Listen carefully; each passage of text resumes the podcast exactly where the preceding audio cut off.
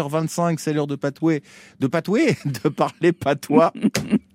Eh ben, c'est approprié, ça, comme lapsus. Mais bah tiens, mais qu'est-ce qu'il dit bah, C'est la grande question qu'on se pose euh, tous les matins en De patois. 6h à 9h sur France C'est vrai, Bleu Creuse. mais Pardon. particulièrement à cette heure-ci, pendant les vacances de Pâques. Allons-y.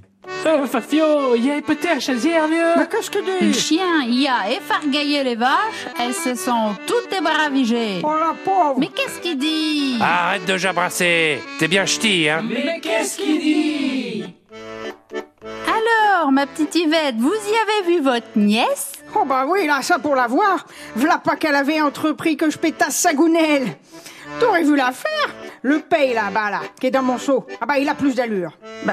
Là, vraiment, je suis désolée, mais je n'ai pas bien compris ce que voulait votre nièce. Pétasser, raccommoder, mettre une pièce. Gounelle, une guenille. Un paye, un chiffon.